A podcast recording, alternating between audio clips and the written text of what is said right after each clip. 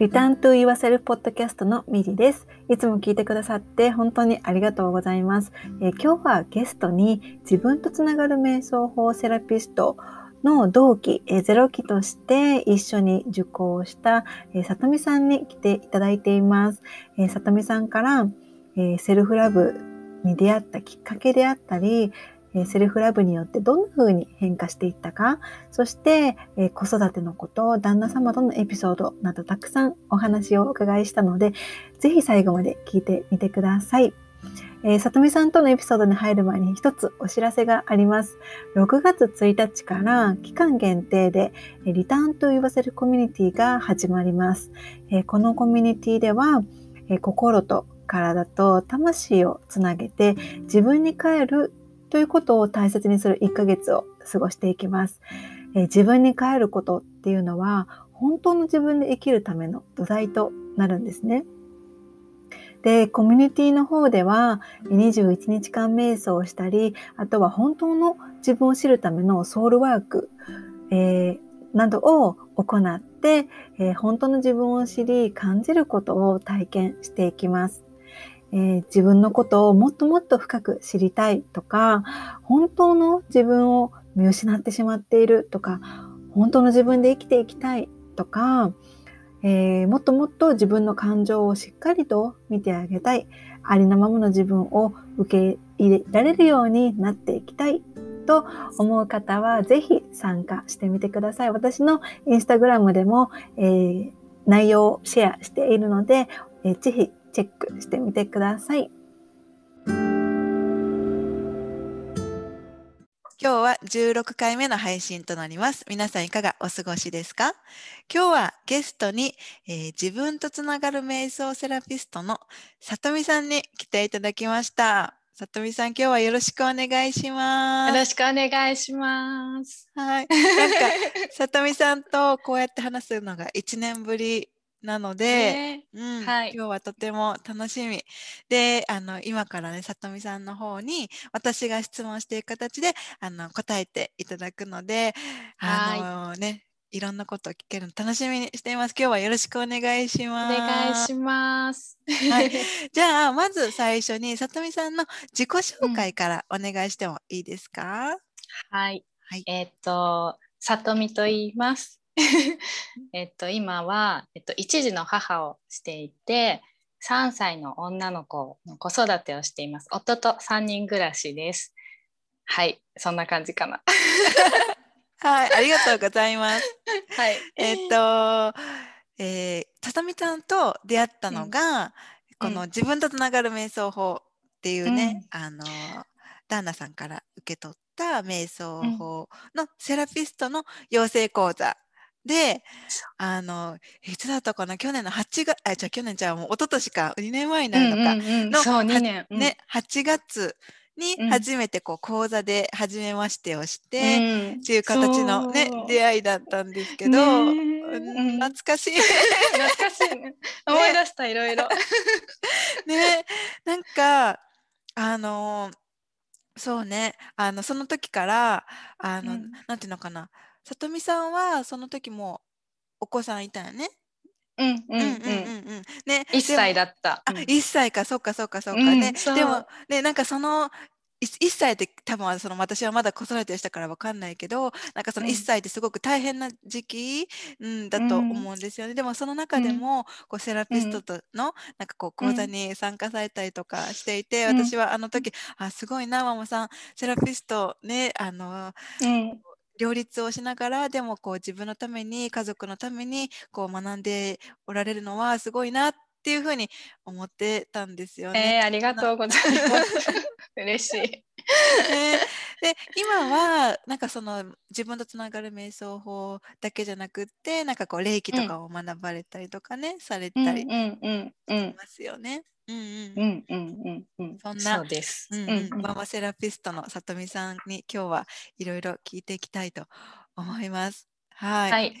じゃあ、まずね、一番最初の質問なんですけど、えー、さとみさんが、えーセラえーセルフラブとなんかこう出会ったきっかけっていうのは何だったんですか、セルフラブと出会ったきっかけはまずセルフラブっていう言葉自体を知らなかった2年前まで。うんであのインスタでやっぱダーナさんと出会ってであのセッション受けてからそういう自分を愛することセルフラブしながら生きるっていうのをこう知ってなんかなんだろうな。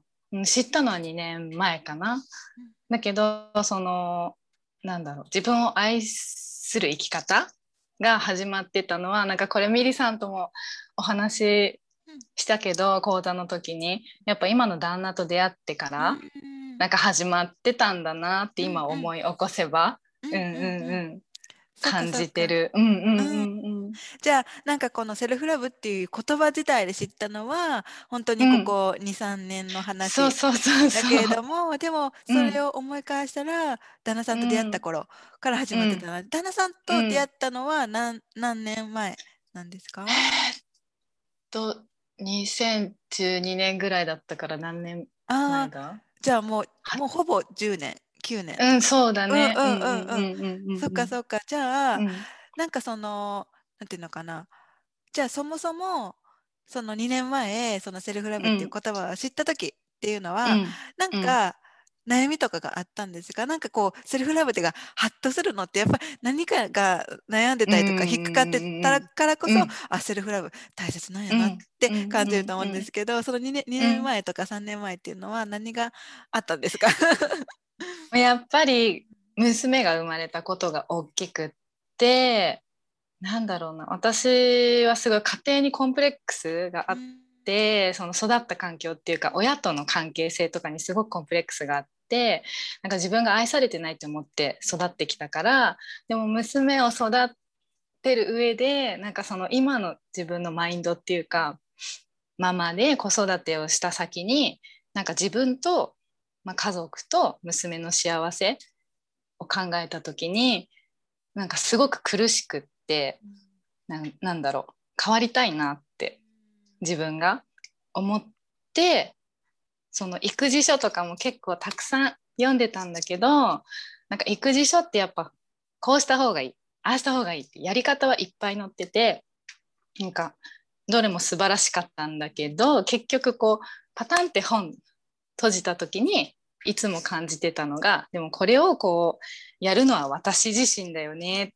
私の在り方が一番大切だよね。どういう思いでそれをやってるのかが一番大切だなっていうのがあってなんかうんってなんかこの今一歩なんだろう物足りなさっていうかどうしたらいいんだろうみたいなこうモヤモヤしたのが結構あってそこれはやり方じゃないなあり方だなって思った時に旦那さんと出会ってそうそうそうそうそう。であの瞑想やってるっていうのと霊気やってるっていうのでなんかもうピンときて会いに行って、もうこれだみたいな。うんそっか。そうそうそうそうそう。そううんうん。そっかそっかそういう始まり、じゃあもともとはその2年前とかに知ったのはこう子育てが始まった頃に、こうあの育て方じゃなくってその自分の在り方だなっていったところから、こうやっぱ子供を育てるのもまずは自分自身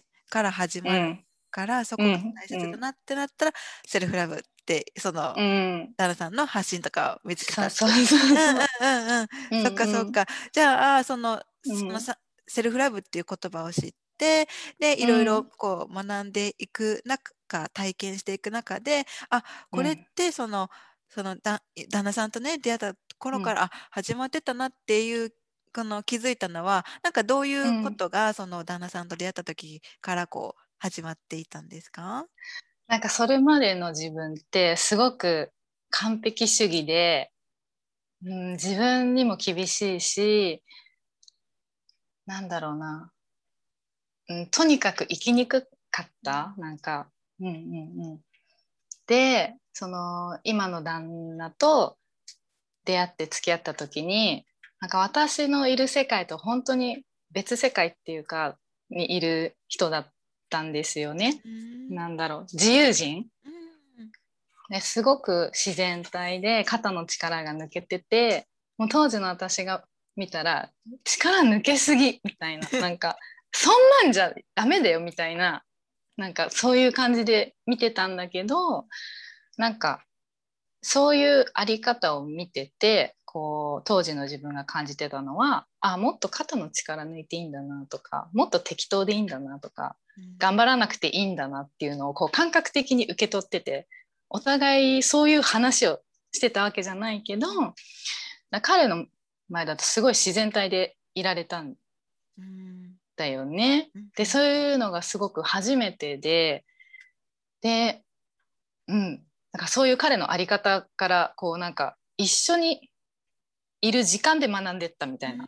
なんかこうしそうこうした方がいいよああした方がいいよとかじゃなくてなんか一緒にいる間になんだろうそういう自分の中から湧き出てくる、うん、こうじゃなきゃダメとかああじゃなきゃダメとかいうのに結構ぶちぶち当たるっていうか出会ってってすごいなんか凝り固まってるなっていうのを、まあ、当時は言語化全くできなかったけど、そう彼を見るたびにすごい肩の力が抜けるっていうか自然な自分でいられたからなんかすごい心,、うん、心地いい心地いいっていう感覚をたくさん教えてくれて一緒にいることで。だから今思えば、うん、あ教えてもらってたなって思って、うん、生き方とかあり方で、ありがたいなって思って、そっか。なんかそれっていうのは本当に相手を通して自分を見さなんかこうにのことに気づかせてもらってたような感じですよね。こう自分にないものを相手を通して見せてもらってた。本当にそう、うんうん、じゃあ本当に出会った頃からそういうセルフラブとかそういう言葉はなくしてもこう、うん、彼のねあり方とか、まあ、存在で見させて、うん。うん、一番近くで見させてもらってたんですね。う。ん、そう、そっかそっか。うん、じゃあなんか割と旦那さんはまあ、セルフ、うん、なんかそういうセルフラブっていう言葉を知ってる知ってないにかかわらずそういうセルフラブ的な生き方に近いのかな。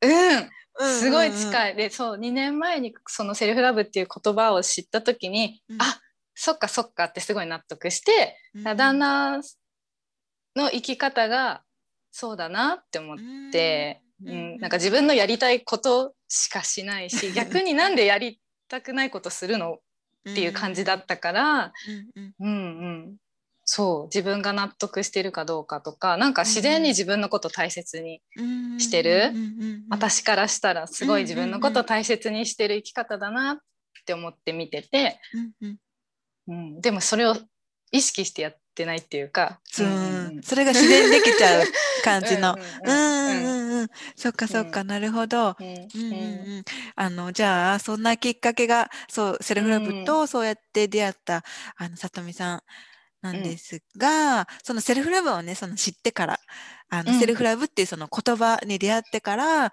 まあ、2年、うん、3年近く経とうとすると思うんですけどどんな変化がありましたか、こうあの例えばえっと、そうだな、うん、なんていうのかな、ジャンルに分けてとかって言ったら、例えばまあ子育ての面でこういう変化があったよとか、自分自身、そもそも自分自身の面でこんな面があったとか、なんかそれこそその、ご家族の件でね、なんかそのコンプレックスがあったって言ってたけども、なんかそういったところで、なんかちょっといい変化があったとか、なんか、そんなこと、うん、教えてください。いっぱいあった。まずはそのやっぱ自分とつながった経験。で、うん、あこうやって自分のことを抱きしめてあげたり自分のことを認めてあげるだけでいいんだなっていうのをこう毎日できる時間にやっていってでそのことは誰にも言ってなくて最初旦那にも言ってないし他の家族にも特に言ってないし、うんうん、だけどやっぱり周りの人はその私のエネルギーが変わったのをやっぱ感覚で感じ取るんだなっていうので、その実家に住んでる家族に会った時に一番最初に気づいたのがあの、1期生の妹なんですけど、妹が真っ先に気づいてなんかやったみたいな感じで。なんかやった 何もやってないよ。なんか化粧品変えたとかエステ行ったとかダイエットしたとかすごく聞いてきていろんなこと。で、うん、いや何もやってないっつって。であえて言うんだったらあの瞑想やったり霊気したりしてるっていうのを言ったら「うん。何それ?」みたいな感じで、でその当時妹にも聞いたら、うん、言語化するのが難しいけどでも変わったのみたいな。すごく変わってみたいな、えー。なんか、うんうんうん。なんかふ雰囲気かな。なんかうんなんかそういうのでそういうところで自分が変わったっていうかのを気づかされて、うんうん。へえとかって思って、であとはやっぱ家族の顔色が良くなったなって私が感じたりとか、うんうんこうなんかコミュニケーションがすごい明るく円滑になったなっていうのをこう感じたりとか、なんだろうなモヤモヤが晴れてく感じうん。の連鎖がこういっぱい起こって、すごいなって思って。なんか自分の心の在り方でこんなに人間関係とかうんコミュニケーションの質が変わってくんだって思って、うん、でなんかその体感を重ねてって、うん。あ私は私のまんまでいいんだなとかうん、うんうん。そのまんまでいいんだなっていうのをなんか受け入れられるようになった。うん。うんうんうんうんうん。うんでなんかその両親との関係とかも、うん。こうなんだ許せるようになった、うん。なんか許したくなかったわけじゃないけどなんだろうな。うーん。許したいけど心の底から許せてない自分がいるいるっていうことを知ってたんだけどどうしたらいいかわからないっていう感じだったから、なんかこう心の底からそれが感謝に変変わっていいったから、うんなんか自分とつながる瞑想法すごいなって思って、本当に感動して、うん。うん、人間関係が変わったっていうよりやっぱり自分との関係が変わったからうん。変わったんだなってうん。すごく。うんうんうんうん。なるほど。うんううんなんかこう自分自分へそうやってこう瞑想をしたりとかなんかこう自分のありのままを認めて受け入れてあげることによってまずはうん。自分への見方が変わったことでそれが外側に向けるこう目が変わったというか意識が変わってっていう感じでねこううん。あの人生に反映なんかね、うん。か変化していったんですよね、きっとね。うんうん、はい。そっか ね、なんかその一番最初にねあの、うん。さとみさんが昔の私、その自分はあの完璧をね、求めてたみたいな感じで言ってたけど、うんうんうん。うんその瞑想に出会って、あの自分、とつながる中でその完璧さとかっていうのもなんかうん。和らいでいったんですか、うん。すごく肩の力が抜けたっていう言葉が一番しっくりくる、うん。本当になんかガチガチっていうか頭がすぐ頭で考えちゃうみたいな、うん。でずっとぐるぐるぐるぐる頭の中でぐるぐるぐるぐるして疲れたみたいな、うん。なんか全然エネルギーが循環してなくてそうやって滞ってて、うん頭ばっかり使ってその自分がどう感じてるかっうん。て考えたことなかったなって思って、考えたことないっていうか改めてこうちゃんとなんか、うん、見たことなかったなっていうのをすごく感じて、うんうんうん、大事なんだなって思って。うんうんうんうん。うんうんうんそっかそっか。じゃあ肩の力が抜けて生きやすくなったっていう感じ。うんうんうんうん。ほっとしてるなんか安心感？うんうんうんうんそっかそっ。か。じゃあ本当にこのセルフラブとかその自分とつながる瞑想法とかに出会ったおかげでうん本当にガラリとこうさとみさん自身が変わったっていう感じ。本当に変わった。ううんんうんうんうんうんそりゃねなんかずっとこれまで一緒にいた妹さんとかすぐ気がつきますよね、そしたらね。うんうんうんうんうんうんね雰囲気が本当にだいぶ変わったんだろうなって思うんうんうんうんって。なんかあとはなんかその娘の子育てについてもすごいやっぱ変わったなって思ってなんか自分が守らなきゃ守らなきゃだったけどうんなんか守らなきゃだから周りみんな敵みたいなうん。きっとそうなんかそういうふうには思ってなかったけどそういうふうに見え見えてたんだなみたいな心の底で。なんか守んなきゃみたいな。だけどいや私が守らなくても私も娘も家族も守られてるしみたいななんか風になんかそう安心の中でこう生きられるように子育てもできるようになったのがすごい嬉しいやっぱり。うん そっかそっかじゃあ子育てに関しても肩の力を抜けて。うんうんうんんん、本当に抜けた。うんうんうんうん。そっかそっか。じゃあ本当にもう全部いい 全部いい感じ。全部いい全部いい。うんうんなんか、うんうんそしたらその旦那さんとかうんはなんか何か変化みたいなその旦那さんに対するなんか思い思いというかなんていうのかな、うん。なんかセルフラブを知った後で、うん。うん。などんな変化がありましたか？何かありました？うん。やっぱり感謝かな。感謝の気持ちがより深まった。うーんそっか。うん。うん。うん。うん。ね。なんかずっとずっと、あのそのあ見させてくれてたんだってはっと気づいた時にはもう感謝感謝ですよね。なんか初めの方はうん。無関心無感情うん。みたいななんか旦那のことをすごくそういうふうに思ってて、なんかうん。だけどあ無条件の愛だこれはっていうのだったんだっていうのにすごく気づかされて、どんな私でもなんだろうな受け入れてくれた。うん。で言葉はとても少ない。本当に少なくって だけどあ言葉ってそんなにいらないんだなっていうのも、うん。なんかその旦那のあり方から教わったりとか、うんうん。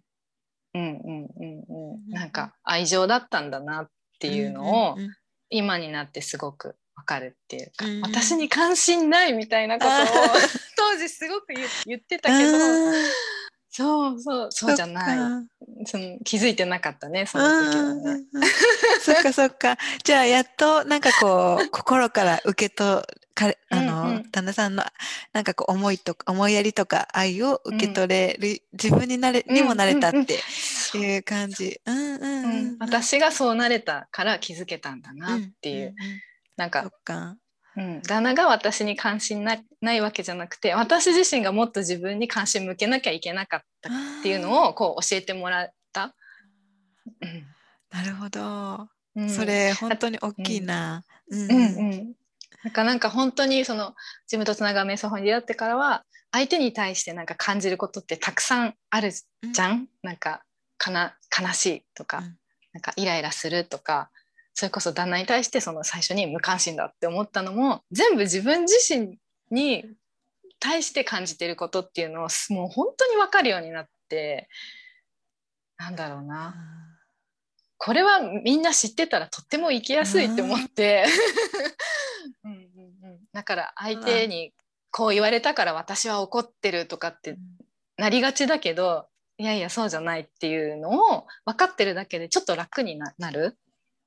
うんうんうんうん、そうですよね。ちょっと楽になりますよね。それで、うんうんなんかその、じゃあその分かってどうしたらいいんだって言ったところに、うん。なんかこうなるまでにちょっと時間がかかかるかもしれないけれども、うんこういちいち反応してすぐに怒ったり、うん。すぐに悲しんだりするんじゃなくって、ちょっとうん。一歩引いて、あうんうんうん。これは私のあの相手を通して見させてもらってるとか、うん。こううん。出来事を通して見させてもらってるっていうことに気がつけたら少し楽ですよね。それは楽。すごく思います。うん。なんかやっぱ視野が広が視点が広がるっていうか、うんうし広がってさらにいろんな方面からも見れるようになるからあ自分で選べるってこういうことだなっていうのをこう、この2年の間ですごく、うんうん。うんうん、体感して、うんうんうんそうです。よね。うん。うんうんじゃあなんか本当にこう自分自身とか、まあ、そのうん。家族とか、うん。あの子育てとか旦那さんってうん本当にいろんな面うん。でね、こう変化があったっていうふうに、あのー教えてくれてなんですけども、じゃあ、あのー子育てのね、うん。面であのもうちょっと聞いてみたいなって思って、うんうんなん。かこう子育てとこうセルフラブっていったことで、あの気になってる方とかもね結構いると思うし、うんうん。やっぱり子育ての中、子育ての面でもこう自分することってそれこそこう次世代の子どもたちに私たちかの、うん。今知ってる人たちから伝えていくことがやっぱり大切なんじゃないかなって私も思っていて、で、うん。であの今こう里見さんのお子さんはまだね3歳、ねうん。まだまだちっちゃいあのちっちゃいというかねあのまだまうん。だ幼い、あの年齢ではあるけれども、なんかこう子育ての中で大切にしてることとかそれこそなんかセルフレレ 噛んだ。セルフラブ的に あの、うん。大切にしてることとかなんかあったりとかしますか？大切にしてることは、まあ、やっぱり私が自分を生きることが一番だなっていうもう本当にそのセルフラブを続けていけばいくほど私が自分を生きればいいだけだ育児はって。毎回そこに行き着く。私が私を生きればこの子はこの子をい生きれるっていうか、まあ勝手に自分の道を見つけていくだろうなってやっぱり思う。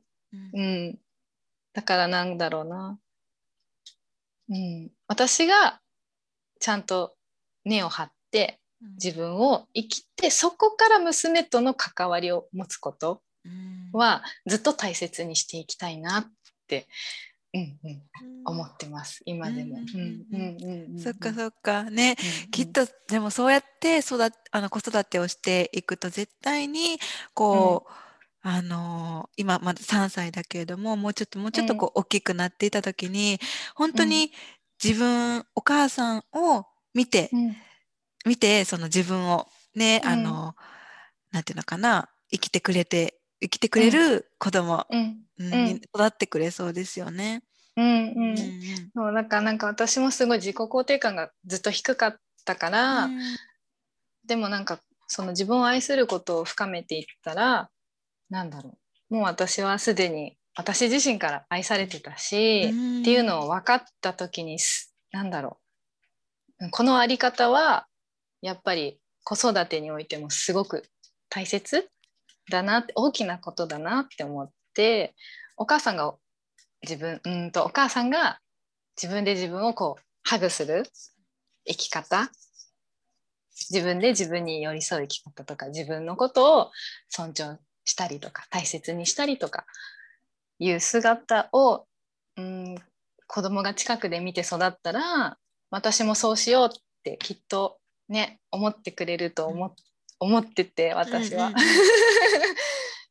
私もそうだったからやっぱりねお母さんのとかお父さんの影響育ててくれた人の影響ってとっても大きいものだから、お母さんとお父さんってどうやって生きてるんだろうっていうのを見て育つわけだから、ん。土台がやっぱそこになっていくから、うんうん、なんか何を教えるっていうよりもう私が私をハグして自分でうんと自分に寄り添う姿を娘に見せることうん。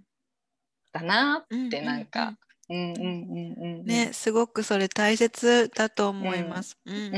やっぱりなんかね一番私たちがねその育って自分たちが子供時代だった時に、やっぱり一番身近な大人のね、様子とかを見てあこういう生き方するんだなとか、こういう働き方するんだなっていったところにすごく影響を受けているから、で、うんやっぱりその私自身はそのうん。自分の両親がそうやってこううん。自分をそれこそ愛するとかうんっていうことを知っていなかっただろうなって、うんうん。いうふうに思っていてだからやっぱうん。り私自身もそのセルフラブとかって気づく前までは本当に何て言うのかなあの時代をこうなんていうの、うん。リピートしてたかのような生き方を、そのお母さんとかそのそれまた上の人たちがあのリピートしてきたような生き方をその私自身も続けていきそうな感じだったなってっててでなんかうん。今こう里見さんと話してて思い出したエピソード、なんかああのあ話があってあの、うん。私がねあの大阪でよくうん。行っていた、あの行っているもう大好きなあのマクロビューティックのお店があるんだよね。うんでうん。そこのあのオーナーのあのん。先生に、あオーナー兼、あの料理教室の先生だからあの先う生に、ん。あの、うん。将来あの娘ちゃんが一人いるんだよね。あの今高校生の娘ちゃんがいて。うん。えっとそれ、えっと、この話をしたのは本当にもう結構前だからまだその娘ちゃんも中学生とかだったような気がするんだけども、なんかその,、うんあのせんあのオーナーの美香先美香先生に、うん。あの将来その娘ちゃんに、あのうん。お店継いでもらうんですかみたいな話をしたんだよね。で、うん。私はもう継いでもらうものと思ってたの。もうなんかこう代々受け継ぐというか、なんかその、うん。やっぱりこう親が例えば公務員をしてたら公務員みたいな会社員をしてたら会社員みたいな、うん、なんかそういうね、そういうふうにこうつながっていくんだろうな。だからもう私はもう普通に、うんうん、あの継いでもらうんですかみたいな感じで、うん、もちろんその素晴らしいお店だからあの残ってほしいっていう思いもあって、うん、そういうふうに継いでもらうんですかって聞いたらそしたらその美香先生は、うん、この子にはこの子の人生があるからって継いでもらわないよって言ったんですね。もうそれでもう衝撃を受けて、うん、えっと待って、あこの子にはこの子の生き方があるから別にそのついてもらうとかついてもらう別に関係ないって言ってそういう考えもあるんだってハッとしてもうなんか私の私でこういう話で言ったらそれこそ両親が公務員だったから私も公務員にならなきゃいけないのかなとかってすごいそういうふうに考えてたからその美香先生がそんなふうに、この子にはこのこの人生があるって言った時も衝撃で こんな考えの人がいるんだみたいな。ねね、でもなんかそうやってこう里美さんとか、まあ、これからこうママとかに、まあ、今すでにもママさんもそうだけ、なってる人たちもそうだけれどもそうやってなんか、その自分のことをこうなんていうのリピートするのではなくってそこの子にはこの子の人生があるっていうふうにこう、うん、同じ人間もちろんこう血血はつながってるけれどもまた一人の人として、うん、なんかそういうふうにこう、接しあの接したり育てたり、うん、なんかこう、ねあのつながっていくとなんか、その両親あの親子の関係もなんかもっともっとお互いがお互いに自立してそれこそなんかこう、守ってあげなきゃとかっていう、うんなんかこう、うん、なんていうのかなあの関係とかではなくて本当にそれぞれが自立をしてお互いが守って守られてるみたいな感じにね、うん、なっていくんかのかなってそのセルフラブとかを大切にしてたら、うん。うん。す。ごい素敵なあり方だよね、うん、今話聞いててもやっぱり素敵なあり方だなって、ね。ね。思うやっぱり。だからなんかこれからを生きていくその子どもたちとかにはどんどんそのセルフラブとかもねなんか知っていってほしいですよね。だからやっぱりそのお母さんが教えたりとか、あの近くの大人が教えたりとかっていうね、なんか感じになっていけばいいなって、うん思いますね。そうですね。ね、今なんか聞いてて思ったのが、うん、そうなんだろう。中うんと中学生ぐらいとか思春期になるとなんかそうやっていろいろモヤモヤとか出てきたりとかするけど、うん、なんかその教えるって今ミリさんも言ったけどなんかそういう子たちにははっていうかその教えてあげたいなって思ったけどその娘ぐらいの年代のもっともっと小さい子たちはもうすでに知ってるから絶対にそれをうん忘れさせないって言ったらあれだけど忘れさせないように育育てた一緒に共に歩んでいきたいなってなんか今思った、もう知ってるもん自分。そうですね。そうそうあ愛されてる私は愛されてるっていうのを知ってるみんな生まれてきてるから、うんあのそうじゃないってこうしないように、私たち大人が。そうですよね、なんか、やっぱりこう幼ければ幼いほどもう完あの、完璧な存在であることを知っているのに、それがこういろんななんかこうなければならないとかするべきとか、いろんなことが重なって、もうなんか大人になると見失ってしまう、ね、これまでの私たちがね。うんうんうん、そうそうだもう散々自分はそれをやってきてここで分かったから、こう私たちそのリターントゥーユアセルフ、あのミリさん言ってるけど自分に帰ることを私たち大人親がやっていっていけばもういいんじゃないかなって、ね、育児育児私それだけでいいんじゃないかなって 確かに。思う。本当ですよね。うんなんかあのそう里見さんのこうインスタグラムのこうストーリーとかを見てると本当にあの娘ちゃんの感じる力が、うん、なんかこう宇宙とつながってるんじゃないかなっって思うぐらいのなんかセリフ言葉を言ったりとかしますよね。なんか 時々ハッとするから、うんうん、なんかそういう感じる力はやっぱみんな最初から持ってるんだなって思って、うん、なんかそれをやっぱ目に見えるものだけをこう重点置いていくと、うん、やっぱそっちの世界がなんだろうな、うん、いっぱいになっちゃうからそっちばっかりにフォーカスして、うん。そういう見えない自分の感覚とか私はこう感じたんだけど違うのかなとかって、うんうん。ね、なってっちゃうからなんか娘がそういうふうに感じたんだっていうことはもうそうなんだねって言っても、全部ちゃんと受け入れて受け入れるっていうか、うんお話を聞いてっていう感じで。うんうんうん。うんうんうんそうですよね。うんうん。うんうんうん。ね、じゃあそのこうセルフラブね、うんうん。なんかこう例えばこうママさん。うんうん。ね、あの例えばねこうママさんがこうセルフラブっていう言葉に出会った。でも、うん。なんかこう大切にしていきたいなって思っているけれどもなんか例えば、うん。こう家族にこううん。影響されちゃったりとか、うん。子育てでなんかうまくこうセルフラブ自分を愛する感じのことがあの、うんなんていうの？活かせなかったりとかでこうなんかモヤモヤするしてる、うん。あのっていう、してしまうって話とかもねよく聞いたりとかそのまママさんの人たちから聞いたりとかするんだけれどもなんかこう、ママさんがこうセルフラブうんうん。を大切にするためにとか、うん。あのじゃあこれからまだセルフラブを知ってないママさんが、まずはこんなことやってみたらいいよとか、なんかうんあなんかアドバイスというかあったりとかしますか、なんか私がやってたことなんですけど、うんうん。もうそれこそ本当に小さいなって思うことほどこう丁寧に感じてやっていくっていうので例えば私だったら娘が泣いててもその泣いてる時に自分がトイレに行きたいって思ったらトイレに行くとか本当にちっちゃいんだけど水飲みたかったら飲むとかその自分の感覚に従う。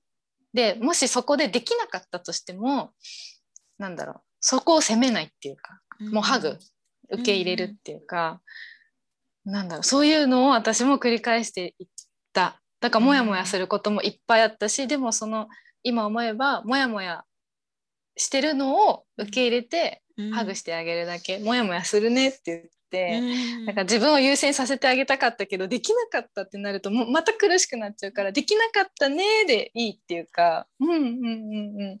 なんかちょっとずつちょっとずつうんうんやってった感じだから、なうんうん。なんかできなかったって思ってもできなかったねってそこで自分に共感してあげる？うんうんうんうんことが大切だなって。うんうんうん。うんうん。うんそれ大切ですよね。なんか、うんうん。あれですよね、なんか、なんていうのかな。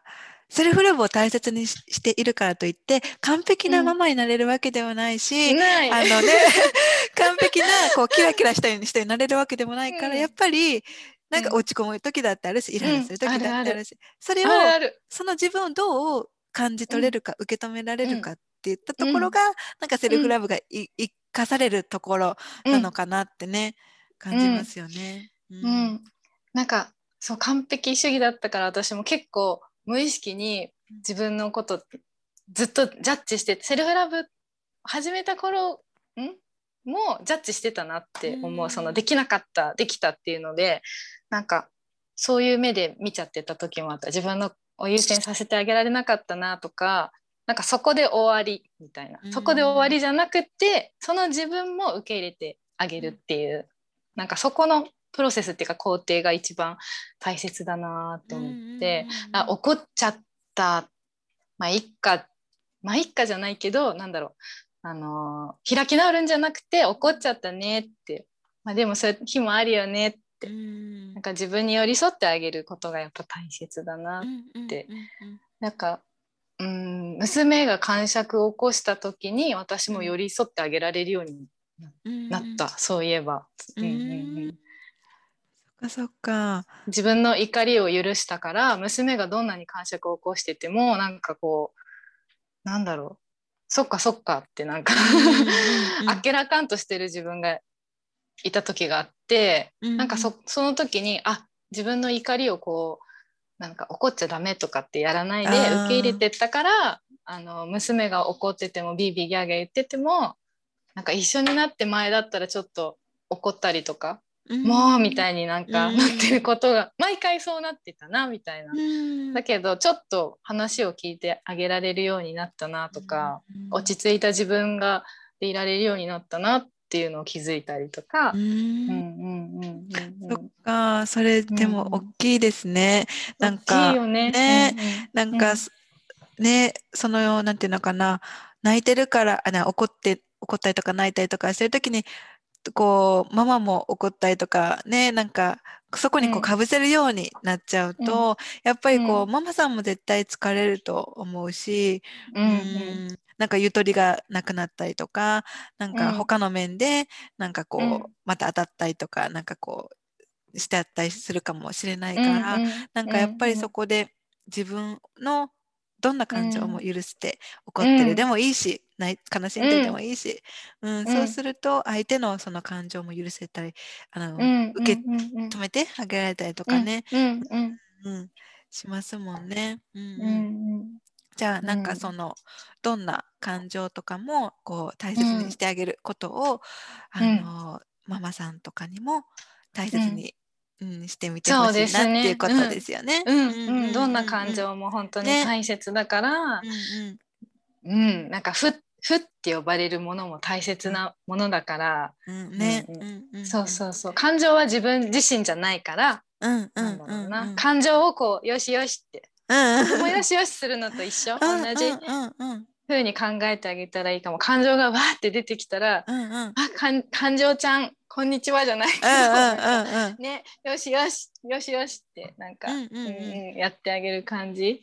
うんうんうん。うんそっかそっか。そうですよね。うん。なんかそうあのこあの本を読んでいてねあの、うんうん。本とか本本見ていた、だからななんだったかなそうなんか本からなんかで見たんだけども、うんあの、うん。セルフペアレンティングって言ってなんかこううん。例えばセルフラブ的な感じでなんかこうセルフペアレンティングでその、ペうん。あの自分を育てるみたいなこう自分の子育てっていうその言葉があって、なんかそのセルフ、そのセルフラブとか、まあ、その自己肯定感を育てることとかもなんかこう自分をこその自分自身をこう子育てするような感じ？っていう風になんか捉えてるなんかこう言葉とかもあってあーでもなんかそう言われるとそうだなってなんかねなんか私がなんかよく言うのはこう自分が自分のベストフレンドであり、うん。なんかパートナーでありチアリーダーでありっていう言葉をよく言うんだけれどもでもなんかそれを元をたどれば自分を本当にこう子育てしてるよ自分自身を子育てしてるような感じだなってあそういう気持ちあるんだねとか、泣いていいよとか、そうだよねとか、なんかそれってね、うん本当に自分を育ててるようなもんだなって、うんうん。うんうん。うんうんうん。思ったりします。そうだね、うんうん。うんうんうん。そうそうそう。はい。すごいわかりやすい。うん。ね、なんかいろんな言葉があるけどね、なんかわかりやすい。うんうんうんうん。うんうん。じゃあ、じゃあさい最後の質問に行きます。はいはい。はい。えっと、そうですね。こうあの最初そうエピソードの、ね、最初の方でもこう旦那さんのねこう話とかも出てきた、来てたんだけれどもなんかこう、さあの旦那さん改めてこう旦那さんとのエピソードをね聞いてみたいなって思ってこう、うんうんセルフラブをこう大切にし始めて、うん。こうあ旦那さんがそもそも昔からそういうあり方を見せてくれてたなっていうふうにかんあの分かって。でなんか、なんていうのかな。うーん。そのことに対してその旦那さんはその自分とつながるうん。瞑想法とか、その霊気ヒーリングとかっていうのは、うん。なんかこう、うん。なんていうの？あのなんていうのかな受け受け入れやすいタイプの人なんですか？なんかこうスピリチュアル的な感じスピリチュアルのような感じだからなんかその男性からしたらうん。あんまりこうなんか分かる人もいるとはもちろんいるんだけども、なんか、あのなんかわかなんか分からないっていう人もたま時にはいるじゃない？でもそいのるね。さとみさんの旦那さんはなんかどういう感じなのかなって、そのさとみさんがそういう今までなな習ってきた学んできたこととかに対して、うん。うん。今は受け入れてるっていう感じ、やっぱ一番初めは戸惑ってたと思う、うん。急にどうしたのみたいな 多分、そうですよね。うんだけどその言葉としてうん。なんかそういうふうに言われたことはないんだよね、うん。なんかうん。だからそれもやっぱりすごいなって。なんか私が逆だったらなんかもっと心配しちゃうかもとか、急にどうしたのって本当に本人に 聞いちゃうんじゃないかなと思うけど、なんかそういうのも一切なかった今思えば、なんか本当に私のことをずっと見守ってってくれてる人、無条件に。そっか。うんすごいなって思う。ありのままを本当にもうよしとして受け入れてう。んくれてるって感じかな。だからなんか私の存在自体をこう受け入れてくれてるんだなっていうのをなんか、うん、感じる。初めからそうだったんだなって。なんか私に何も期待しないし求めてこないし、もう付き合い始めは私はそれが全く無関心な人だなとか。だけど、うんうん、受け入れてもらってたんだなってどんなあなたでも OK って、うんうん言ってもらってたんだなっていうのを。そっかそうです ねなんかやっぱりあの一緒になる人とはやっぱり何かそうやって学びがね、あのやっぱりあるからやっぱり、なんかこうね気づけばこんいろんなことを教えてもらってたなっていうことがね、いっぱいなんですよね。うん。うんうん。うん。そっかそっか。うんうん。うん。じゃあなんかその霊気例えば旦那さん旦那さんにこう霊気やってみたよとかなんかそういうエピソードとかはあるんですか、うん、あるある。ある。霊気なんか腰が腰結構痛める人で、うんうん、でなんか最初の頃やってあげててただ眠くなってきたって言って寝るっていうのが結構あって、うんうん、でなんか旦那の方からやってって言ってくれる時とかもあって、うんうん、あ、そうなんだみたいな。だけどなんか特に理由は別に言わないみたいな、やってだけ言ってきたり、っていうそっかそっか。こうあの言語化はしなくともこう何か感じてるものが きっとね旦那さんの中であるんですよね。うん、そうなんかそう本当に言語化少ないなそう感じると、なんか。うん、言葉少ない。本当に少ない。えなんかテレ屋さんとかですか？えー、どうなんだろう。テレ屋テレ屋なのかな？うん、でも本当に多多く語らない人、うんうんうん、もう存在で語るみたいな感じの。そうなのかな。うんうんうんうん。そっかそっか。喋りそんなにししないかもしれない。喋、る時は喋るけど、うん、うん、そうだな。なんかお互い好きなものとか全く違うんですよ私たち。そうなんだ、うんうん、本当になんか食べ物とか、うんうん、そう食べ物も私これ好き。俺はこれが好き、うん、一緒に食べよう。うんいらない。一緒に食べよう。うんいらない。とかもう映画とかも、これ見よううん私見ない。これ見よううん俺見ないみたいな、うん、なんか一緒にやらない？一緒にそうやることがなくて。だけどなんだろう。まあ2人で楽しめることがないっていう見方もあるけど、うん、なんかおのおのでなんか楽しんでてそれを尊重し合えてる関係だから、うん、なんかすごく私としてはやっぱ楽楽というか自然体でいれるというか心地いいっていうか。なんかそっかそっか。うん、でもなんかそれはでもなんかわかります。なんかなんていうのかな。おのおのがこう楽しみで、それこそ自分が自分のこうカップを満たしているというか、あの、そういうこともできるますよね。でもそれがこう、あのもう例えば彼相手がいないとこう、うんうん、不満だとかねなっちゃうとねなんかこう相手をコントロールもうこっちやろうよとかこれ見ようよとかなっちゃうから。でも見ないって言ったらそれをねなんかあ見ないんだうんっていうふうにできる、うんうん、そこでなんかそれを尊重できるのもなんかこう、自分で自分を満たせることができているからかなってね思ったりとかします。そうですね。確かにそうかもしれない。うんうんうんうん だからそう共通のこう盛り上がりはないけど、うんうん、なんかここ、うん、これもこれで心地いい、うんうんうんうん。なっていうのはなんね。かすごく感じてて、うんうんうんうん。うんうんそうですよなんか2人の間の心地よさが一番ね大切うん。だから、なんかそこでその2人の間に何かこう強制とかなんかこう、うん。どどっちがなんかこう仕切ってるとかなんかこう上上とか下とかがあったら、なんかそれはまたしんどくなっちゃうけど、うん。ね、2人の間が居心地が良かったらそれが一番ねいいですよね。うん。うんうんそうなんかなんか合わせなきゃとか感じたことがない一切。うんうんうんうんうん。そっかそっか。うんうんうんうん。だけどなんかうん。そうそれはやっぱ旦那のあり方が教えてくれたなってなんかうんうんうん。何にも合わせない合わせないって言ったらだけど本当になんか自分がこう感じたことに正直。な姿を見て、あそっかそっかってやっぱ私もなんかやっぱり肩の力が抜けるっていうか。そっかそっか、とてもいい関係ですね。ね、ありがとうございます。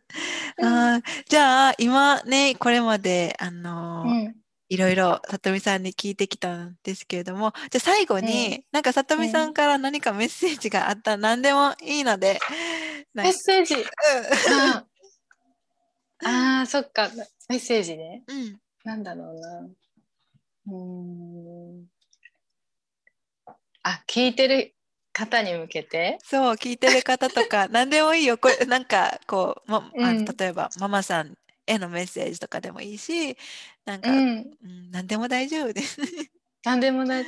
あ、じゃあ、なんかメッセージっていうか、うんうん。私と娘、あと旦那もたまにやってることなんですけど、朝起きた時とうん。夜寝る前にこう自分をハグして「おはよう」とか「おやすみ」っておのおのこうやってえ目覚める寝るっていうのをやってるからなんかねご家族いる人とかいたらやってみてってね 思う。ーこうみんなこう寝るときに 一緒に同時にやるんですか？あ同時にやる時もあるし「うんうんやった!」みたいな感じでそうそう聞いたりとか。みんなでもハグするけど「おはよう」とかってうんうんうん「おやすみ」ってやったりするけど自分で自分のことハグしたとかってあああやってなかったとかって言ってこうやってやったりとかして。そっかそっか。らそう、うん。なんかやってみてくださいって。いいですねそれね。うんうんうんうん。うんうんうん。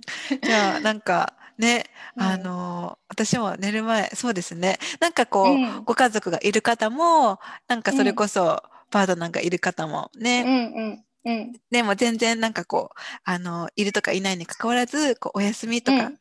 おはようとかってね、ん抱きしめてあげる。でうん抱きしめてあげるとなんていうのかな本当にあったかい気持ちになりますよね。うんうんなる。あったかい気持ちになるし、なんかこう穏やかっていうかなんかやっぱ、うんうん。ね、うん。うんうんうん。なるからぜひやってみてほしいです。うんうんうんうんはい、ありがとうございます、さとみさん。ありがとうございます。じゃあ今日はね、さとみさんにたくさんいっぱいね、こ子育ての話とか、あのセルフラブとか旦那さんのこととかいろいろ聞けて本当に、うんあのいろいろね気づきとかあったのでありがとうございました。ありがとうございました。ははい、それじゃあ、えっい。と今日のさとみさんのゲストのエピソードは以上です。またねまたね